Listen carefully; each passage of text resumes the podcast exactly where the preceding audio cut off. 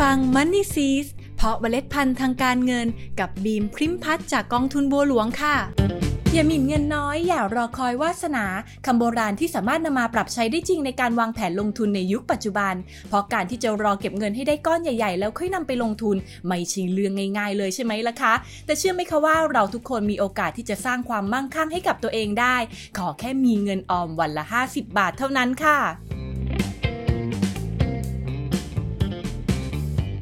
วัสดีค่ะ วันนี้พิมจะมาจุดประกายความหวังให้กับทุกคนนะคะ ที่คิดว่าเราต้องมีเงินก้อนใหญ่ๆก่อนถึงจะลงทุนได้ทำให้ใครหลาย ๆ คนรู้สึกท้อใจและยังไม่ได้เริ่มต้นลงทุนสักที ซึ่งในความเป็นจริงแล้วการลงทุนในปัจจุบันมีทางเลือกมากมายเลยค่ะ และหลาย ๆ การลงทุนก็เริ่มที่จะปรับลดเงินลงทุนขั้นต่ำเพื่อให้ผู้ลงทุนทั่วไปสามารถเข้าถึงการลงทุนได้ง่ายขึ้น โดยทางเลือกในการลงทุนอันดับต้น ๆ ที่พวกเราสนใจลงทุนกันมากที่สุด ก็คือกองทุนรวมนั่นเองค่ะ เพราะนอกจากจะมีนโยบายลงทุนที่หลากหลาย มีผู้จัดการกองทุนที่มีประสบการณ์คอยบริหารจัดการให้แล้ว ก็ยังมีการกำกับดูแลโดยสำนักงานกรตที่สำคัญที่สุดนะคะ ก็คือใช้เงินลงทุนเริ่มต้นไม่มาก โดยหลาย ๆ บริษัทหลักทรัพย์จัดการกองทุนหรือบลจกำหนดขั้นต่ำในการลงทุนแค่หลักร้อยเท่านั้นเองค่ะ อย่างกองทุนบัวหลวงเองนะคะ โดยทั่วไปก็จะกำหนดขั้นต่ำในการลงทุนไว้ที่ 500 บาทเท่านั้น ยกเว้นบางกองทุนที่มีความเสี่ยงสูง บลจก็อาจจะกำหนดขั้นต่ำในการลงทุนสูงขึ้นมาหน่อย ทั้งนี้ก็เพื่อเป็นการคุ้มครองผู้ลงทุนรายย่อยทางอ้อมนั่นเองค่ะ มาถึงตรงนี้เชื่อว่าพวกเราน่าจะกำลังสงสัยกันอยู่แน่ ๆ ว่า เอ๊ะในบิมบอกว่าเราสามารถมีโอกาสสร้างความมั่งคั่งได้ด้วยการออมเงินวันละ 50 บาท ไหนลองบอกหน่อยสิว่าต้องทำยังไง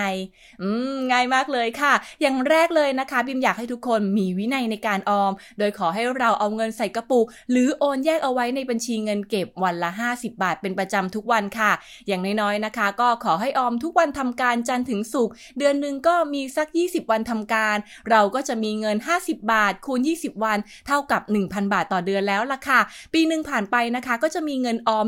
12,000 บาท และถ้าเรามีวินัยทางการเงินที่ดี สามารถออมได้ในระยะยาว ผ่านไปสัก 10 ปี การมีเงินแสนก็ไม่ใช่เรื่องยากอีกต่อไปค่ะ แต่ทีนี้เราก็ต้องยอมรับค่ะว่าการออมไม่ใช่สูตรสำเร็จสำหรับความมั่งคั่งอีกต่อไป เพราะในยุคของพวกเราคงไม่มีโอกาสเห็นอัตราดอกเบี้ยเงินฝากสูงทะลุ 10%เหมือนสมัยลุงป้านาอาของเราแน่ๆค่ะ เพราะอัตราดอกเบี้ยเงินฝากที่ได้รับในปัจจุบัน เราก็เห็นเห็นกันอยู่แล้วนะคะว่าไม่ถึง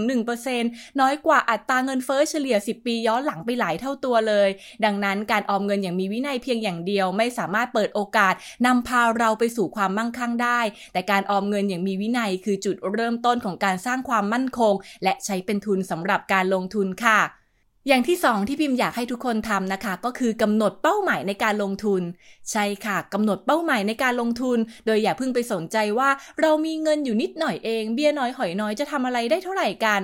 อืม เราต้องคิดแบบ The Winner นะคะ ด้วยการมั่นใจว่าเราต้องเป็นผู้ชนะในเกมชีวิตการลงทุนเกมนี้ให้ได้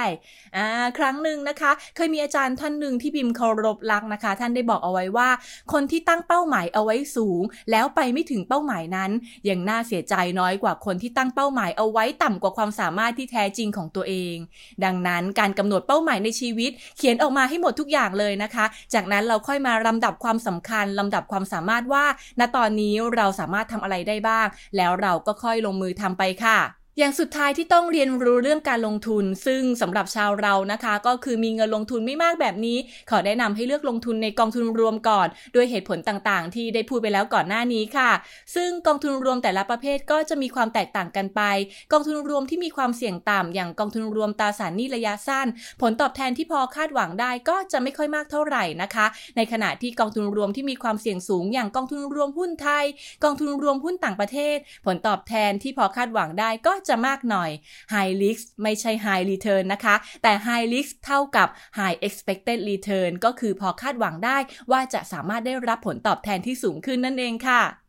อะทีนี้บิมลองนำเงินออมวันละ 50 บาทนะคะ ที่เราเก็บทุกวันทำการ เดือนหนึ่งเราก็จะมีเงินออม 1,000 บาทแล้วใช่ไหมคะอ่าสมมุติว่าเราเก็บเงินออมสำรองฉุกเฉินไว้เรียบร้อยแล้วนะคะ ก็เลยตัดสินใจเอาเงิน 1,000 นี้ไปลงทุนในกองทุนรวมแทน โดยติต่างเอาว่าตอนนี้ทุกคนอายุ 30 ปี ลงทุนระยะยาวเพื่อเป้าหมายเกษียณตอนอายุ 60 ปี เท่ากับว่าเรามีระยะเวลาที่จะลงทุนเป็นเวลา 30 ปี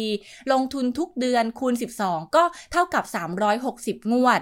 และเนื่องจากอายุยังน้อยลงทุนนานถึงเกษียณ ระยะเวลาในการลงทุนนาน